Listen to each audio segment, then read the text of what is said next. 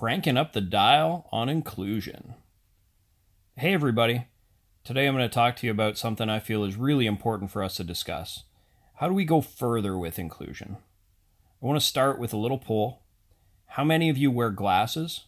Or maybe like me, you need them and you're in denial, just slowly moving closer to the front of that boardroom. Let me do a quick count here. Oh boy, there's a lot of you out there. Have you ever noticed how normal it is for us to talk about challenges with eyesight or degrading eyesight? To be able to walk into a meeting room and say, hey, listen, do you mind if I sit a little closer to the screen so I can see a bit better? Or I forgot my glasses, borrowing a set of cheaters. How quickly we self-identify that we've got a challenge with our eyesight. Have you considered that the loss of sight to any degree is a form of disability? So here's the challenge for us. How do we create an environment where people feel as comfortable with other challenges, both visible or not visible, as we do with talking about eyesight? Even those challenges that their loved ones are dealing with or they're providing care to others about, how do we create that environment where we're as willing to talk about and help with those as we have become normalized to talking about eyesight challenges and the need for glasses? So we're starting to push harder on this journey. I want to encourage all of you to look into an employee network you may not have heard about. It's called ACE. There's a link in the email to a video that explains it. Put me on pause and go watch the video. Okay, you're back.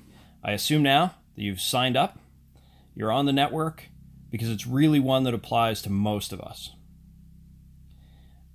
Now I want to help you understand a little bit more about the background behind the network and how I got involved. So years ago, prior to CH and Jacobs coming together, I got asked if I would be the sponsor for the ACE network in Legacy CH. I actually had to take a minute. I responded to our chief HR officer asking her to give me a second to think about it because I had spent so much time trying to create an environment where people didn't realize or recognize the wheelchair, that they saw me for the work that I did, my contribution, etc. And I honestly wanted to think about, do I want to put the wheelchair out in the forefront? Now, I decided ultimately that yes, I was willing to do that for a whole bunch of reasons. I want to talk about that motivation today. But think about that. Think about the conversations we've had both in these podcasts and live, and put together the pieces that at some point I had to consider whether I was willing to sponsor this network because I was concerned about the wheelchair being something that visible. All right, so let's go now and talk about why this is so important to me. I'll bet you think you know the answer, but I want you to hear me out. I'm going to tell you a little bit of a story. April of 2005, it's a beautiful spring day in the Canadian Rockies. I'm out mountain biking with three of my closest friends. Downhill mountain biking, that is. For those of you that don't know what that is, it's when you ride a mountain bike essentially down a ski hill or something like that, usually at speed. So I'll abbreviate the story because I know you all don't have enough time to hear this thing front to end, and it can take a long time to tell all the nitty-gritty details. Long story short, I come off of about a 6-foot drop-off. I have a mechanical failure on my bike. I get sent into the trees at about 75 kilometers an hour, and I meet a tree that is bigger than me, and I lose that fight. So I end up bent backwards around the tree, the pressure builds up, bursting a vertebrae in my lower back. A bone chip nicks my spinal cord. Fast forward a little bit, I'm in the hospital being told that I may never walk again. So you might think this is the point where you've already pinpointed why I have so much passion around this and interest in inclusion on this front, but you'd be wrong. So let me tell you about what happens around me now. So the friends that are with me, one of them never rides his bike again. It remains to this day sitting in his garage gathering dust. Another one of them comes to the hospital to visit every day. He can't bring himself to touch the hospital bed or get close enough to where he's even within arm's reach of me. He's physically unable to do it. It is a barrier that he actually never really gets across while I'm in the hospital. My closest friend,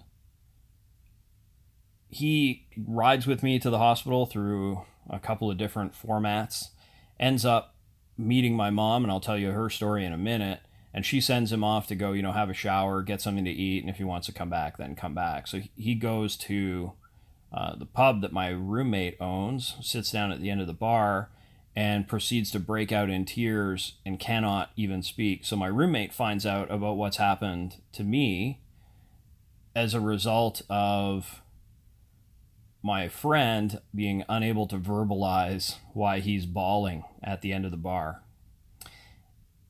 And his story goes something like, I knew you guys were out riding. I didn't know. Nobody had communicated anything.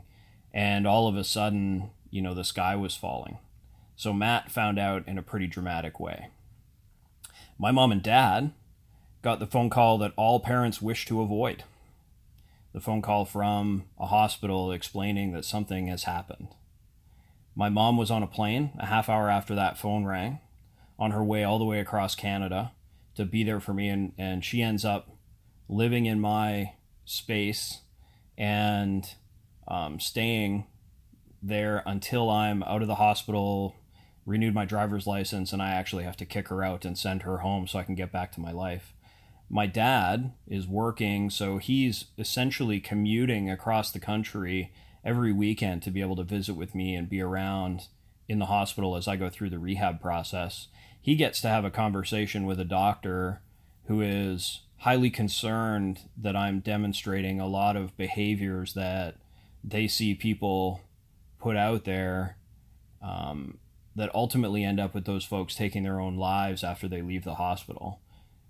Now, thankfully, my dad was feeling fairly reassured about who I am and the fact that I probably didn't feel a great need to be socializing and engaging with others that were in the ward I was in. But, you can imagine how that felt for him. My brother actually had to hold down the fort at my parents' house, looking after their pets and making sure things were getting taken care of on that end of things. Though he probably felt the most secure in what was going to happen because he had some friends who had had spinal cord injuries, in fact, 2 of them. So he had a vision of what good could look like. Now, looking back, the thing that's shocking to me is how big that sphere of impact was. It would be really easy to look in the rearview mirror and think about the accident, think about the wheelchair, think about the things that I deal with every day. But the reality is the major impact was on everyone around me. And in those times in the early days when, I was laying in a hospital bed on painkillers or in and out of surgeries and those things, it was probably far more difficult for all of the people around me than it was for me. So none of these folks had the kind of support network that we're talking about here with the ACE network.